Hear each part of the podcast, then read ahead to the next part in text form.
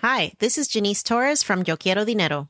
From a local business to a global corporation, partnering with Bank of America gives your operation access to exclusive digital tools, award winning insights, and business solutions so powerful you'll make every move matter. Visit bankofamerica.com slash banking for business to learn more. What would you like the power to do? Bank of America NA, copyright 2024.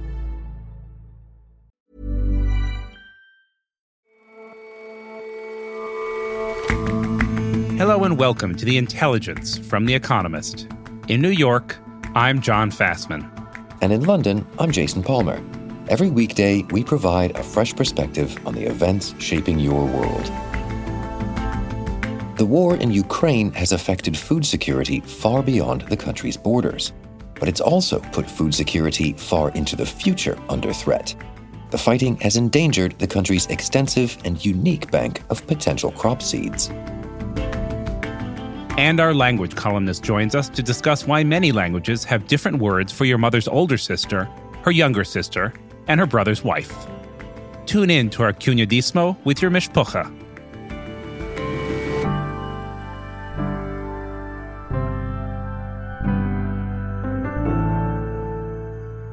First up, though,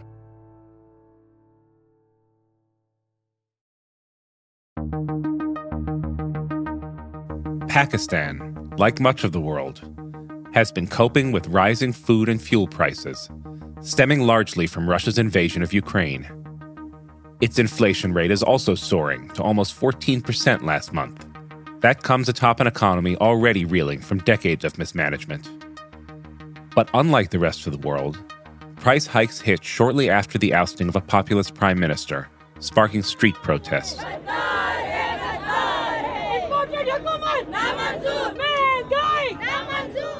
Imran Khan was removed in a controversial vote of no confidence on April 10th. But he remains wildly popular. Well, in the last few months, Pakistan has seen a lot of political turmoil. Ben Farmer covers Pakistan and Afghanistan for The Economist. In early April, Imran Khan, the Prime Minister, the former cricketer, was kicked out of power after he lost uh, a no confidence vote in the parliament. But if his opponents thought that he was going to leave quietly, that certainly hasn't happened. He's refused to leave the field. And in recent weeks, or he has held huge rallies around the country. One of the biggest of these rallies was a march, in fact, and it was just a couple of weeks ago when he led his supporters on the capital, Islamabad, and said that he was going to stage a sit in until new elections are held. What are these protests and rallies about? Imran Khan feels that he was wrongly kicked out of power. He says that he was the victim of an American conspiracy that chose to kick him out of power because he had refused to bow to American wishes on foreign policy. So Imran Khan feels he's been hard done by. The people who he's organized in the rallies, though, are they upset about Khan's treatment or are they upset about something else? People are protesting against uh, price hikes for almost everything.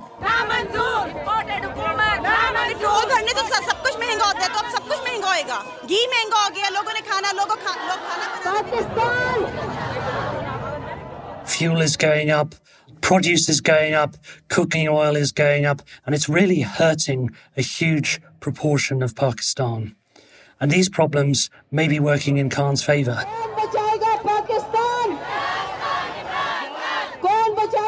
May be able to tap into this anger at price rises and this blame that is being placed on the government. And so it sounds as though that's quite a potent combination of anger over inflation and over how Imran Khan has been treated. He says he wants to hold sit ins until new elections are held. Do you think these protests will actually trigger new elections? I think it is potentially a, a potent mix and it is potentially a problem for the new government. When Imran Khan's march arrived on May the 25th, he said he was going to stay until new elections were called. But in fact, he called his supporters off. Now, party insiders at the time claimed that army generals had given assurances that elections would take place. Elections are currently scheduled for late 2023 when the current parliament term ends. Now, to bring them forward, that would have to be agreed by the new Prime Minister, Shehbaz Sharif, but it's very hard to see why he would do that. And why is that? Bringing the elections forward at the say so of Imran Khan would look like a capitulation. His government's less than two months old, and he's taken tentative steps towards repairing relations with the West. But Mr. Khan's protests have kept him distracted, and that means he hasn't been able to devise a strategy to tackle the economic crisis. And tell me a bit about that crisis. Pakistan's finances are really in a wretched shape. The economy is reeling from decades of mismanagement and outsized military spending. And now it's been hit by the pandemic and the war in Ukraine. That's meant that last month inflation hit close to 14%, largely driven by the price of food and transport. At the same time, the rupee has lost 8% of its value. And foreign reserves have dwindled to 10 billion, which is only enough to cover imports for about six weeks. Now, Pakistan last sought the help of the IMF in 2019, and it got a $6 billion bailout. When Mr. Khan got the IMF bailout, he agreed to cut subsidies and reform the economy. But later, he instead reduced fuel prices in a populist move. So it sounds as though the government is stuck between policies that are popular and those that make economic sense. Absolutely, and that's going to be a choice that the government is going to have to make. And on May the 26th, Mr. Sharif announced a cut in fuel subsidies, raising prices by 20%. That won approval from the IMF, which has made the resumption of its loan program conditional on policies that stabilize the economy. The currency in the stock market did rally slightly in response to that move, but it's subsequently fallen back again.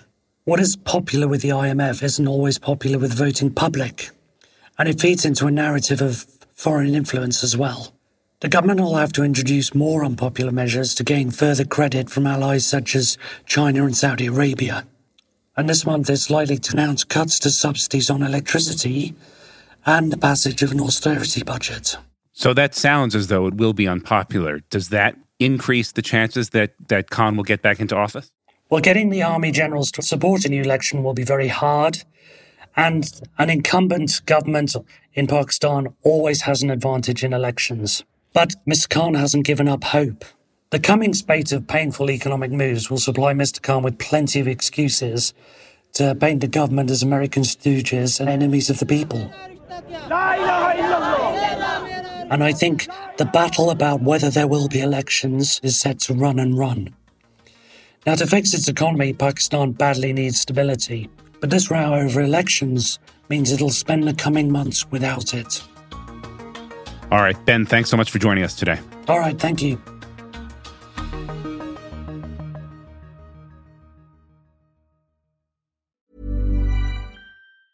Hi, this is Janice Torres from Yo Quiero Dinero.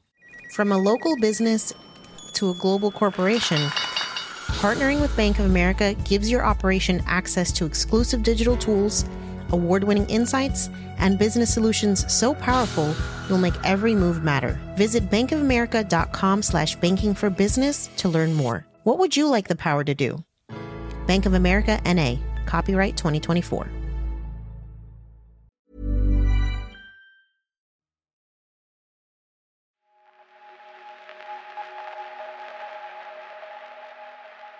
It remains a worrying time for the global food market. Grain blockades and export bans are one thing, but extreme weather events and fires from India to Australia to Canada suggest a longer, tougher fight. The world's food crops have been ruthlessly bred into what are called monocultures, single, well defined cultivars that suit the world as it is today. Agronomists have something of an insurance policy for the world of the future so called seed banks around the world. These hold huge reserves of other potential crop seeds, more genetic diversity to plumb for more resilient or more productive crops. One of them is in Kharkiv in Ukraine. At least some of it is. When the shelling hit the national gene bank of plants in Ukraine's second largest city of Kharkiv, some of the rockets hit the national gene bank of plants and uh, destroyed the facility. Maria Wilczek is a news editor at The Economist. Many researchers thought that the precious seeds in its underground vault had also been lost. What was at risk there would be 150,000 samples of 1,802 species, and that represents about 500 types of crops. But luckily, despite the damage to the laboratory, the main reserves were safely hidden from the rockets. But it may have been a close run thing, and Kharkiv's defenders have only now repelled the Russian forces that were besieging the city. And so, how important is this particular seed vault? The loss of this archive of genetic diversity could threaten not just decades of research, but the resilience of our food crops into the future. The diversity of planted crops has shrunk by 75% in the 20th century as farmers concentrated their efforts on just a few reliable breeds. But climate change and increasing human populations worldwide are driving demand for novel approaches to plant breeding. And so these varieties that have been abandoned in the past may actually still conceal some valuable genetic properties, like, for example, a resistance to changing temperatures, to droughts, floods, and new types of pests. Olga Trofimtseva is an agricultural expert at the Ministry of Foreign Affairs of Ukraine and she spoke with us from a busy cafe in Lviv and told me how precious these seed stores are to the world. The Kharkiv seed bank is very important and very precious because we had there some of the very unique plant varieties and grain varieties in this seed bank. A loss of such a seed bank means for not only for Ukrainian but for the global agri-food science uh, the loss of the varieties which could be used for their biodiversity, for instance. So the war is not just threatening food security in the present day, but into the future as well. But Ukraine's is not the world's only seed bank, right? No, it's the main one in Ukraine, but then there are 1,700 such repositories around the world. For example, there's a big one in rural Sussex in Britain called the Millennium Seed Bank, and others around the world also specialize in a specific crop. So, for example, in Peru, you'd have potatoes, in the Philippines, rice, and a new facility has just opened in Colombia that specializes in beans. But several of these vaults around the world have also in the past been affected by conflict. So in 2002, Afghanistan's National Seed Bank in Kabul a year later, the seed bank in Abu Ghraib in Iraq, and also Syria's civil war forced its collection to be moved in 2012. But Olga told us that they never expected anything similar to this to happen in their institution. We definitely didn't think that uh, something like that could happen to Ukraine. The Russian aggressors, they are attacking civil, scientific, uh, any kind of other objects, not only military ones. And we didn't expect at all such barbaric behavior of the Russian aggressors towards the scientific objects, toward the civil objects in Ukraine. Despite surviving the shelling, the Kharkiv seed vault has lost many skilled workers, some of them as soldiers, some of them as refugees. So it's still in danger, and that danger impacts more than just Ukraine. It's about the food security, uh, not only in Ukraine again, but about the global dimension of food security. And this is about that threat, about the long term threat for the food security worldwide. And so, if these valuable collections are in, in danger around the world, what's, what's being done to protect them?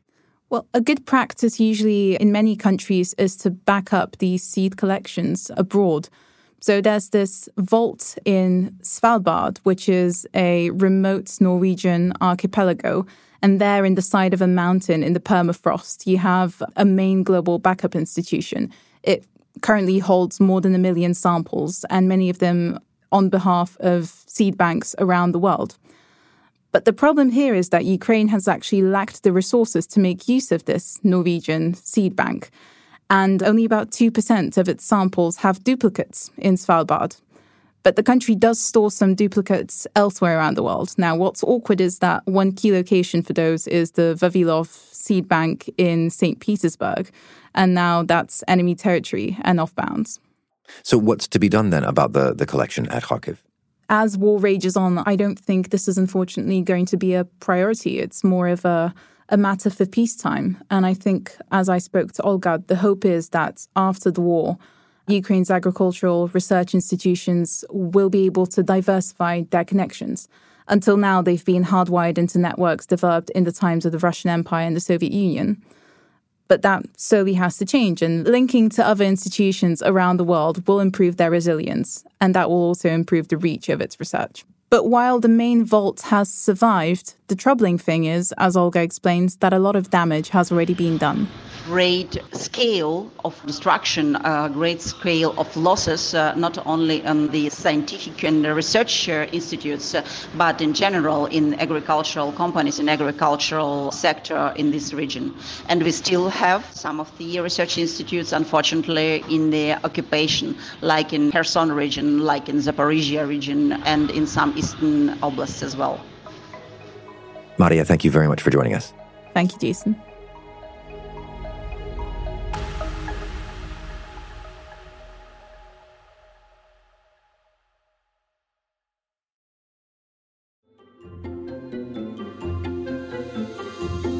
When you come from a big family, a reunion can be a memory test.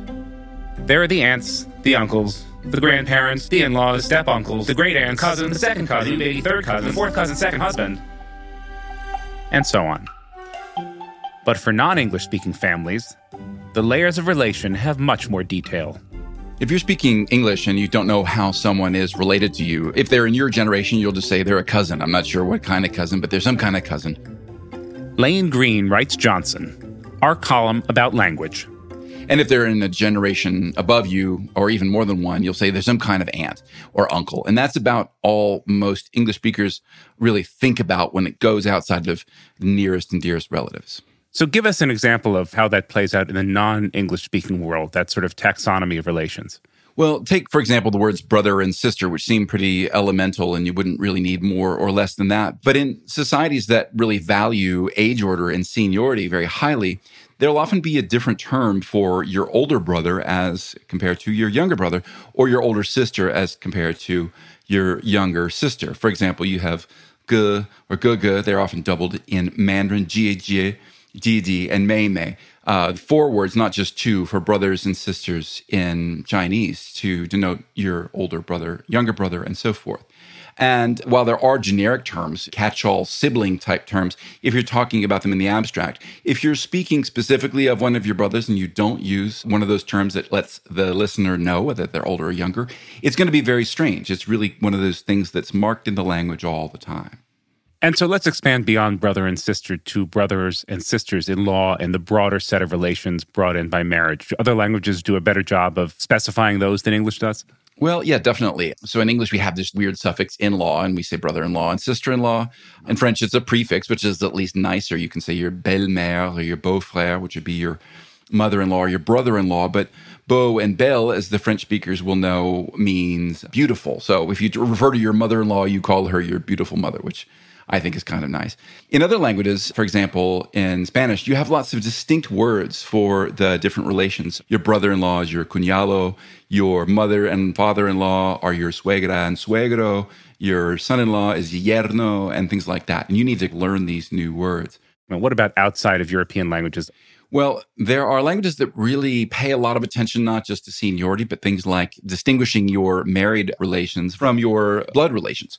So in Arabic, first of all, there are different words for your uncles or aunts, depending on whether they are paternal or maternal uncles.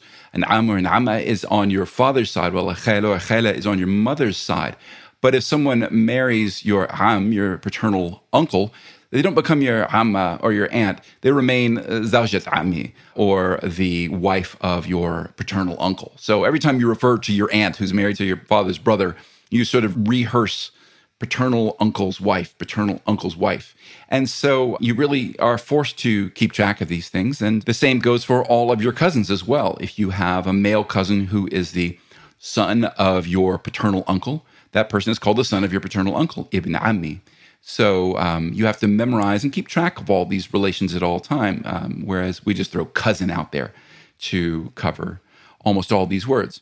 Why do you think so many languages make these very fine distinctions that English does not? It's a good question. I should say I'm often careful not to extrapolate too much from language to culture. We often assume if we know something about a language, then we can make all kinds of generalizations about the culture that must have produced that language, when often those are kind of shady. But in this case, I think we really can point to a couple of things. The importance of seniority in a lot of East Asian cultures really does come straight from Confucianism. And so you see, for example, in Japanese, which inherited that tradition from China, the same sort of four way distinction between the two siblings. And so you really see a, a strong cultural connection there that I think is, uh, that holds up. Does this sort of specificity effectively eliminate the possibility of vagueness? And I asked, let me give you some context. I come from a decent sized Jewish family, and there's a wonderful Yiddish word, mishpocha, which means family, but in context is used to refer to people who you see at weddings and funerals who you're pretty sure you're related to, but you have no idea how. I can see that sort of concept or language being useful almost everywhere, no? Probably. I imagine that every family has those people who are really on it with every relation. They know somebody's their third cousin once removed, or that Henry Ford was a great great uncle, or something like that. And it also has people who really just couldn't care less. But there's a famous saying in linguistics that while every language can say everything, some languages force you to say some things. So I think when we're talking about the family members, we have languages that really make you remember the relationships in much more detail every time you mention a specific cousin or uncle in a way that English doesn't. It's kind of like a constant mental training. And as a result, I'd really be very surprised if Chinese or Arabic speakers weren't really better for recalling the exact relationship at the family reunion when I'm just looking at a bunch of cousins I can't quite remember. All right, Lane, always great to talk to you. Thanks for stopping by today. Thanks, John.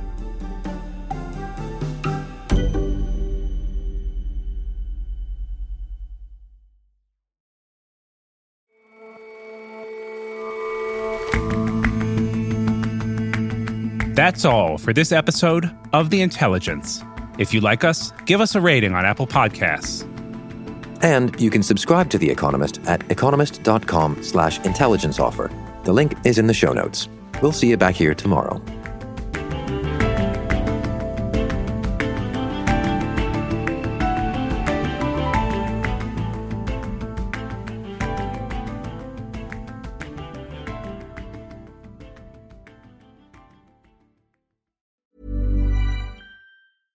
Hi, this is Matt and Sean from Two Black Guys with Good Credit. From a local business to a global corporation. Partnering with Bank of America gives your operation access to exclusive digital tools, award winning insights, and business solutions so powerful you'll make every move matter. Visit bankofamerica.com slash banking for business to learn more. What would you like the power to do? Bank of America, NA, copyright 2024.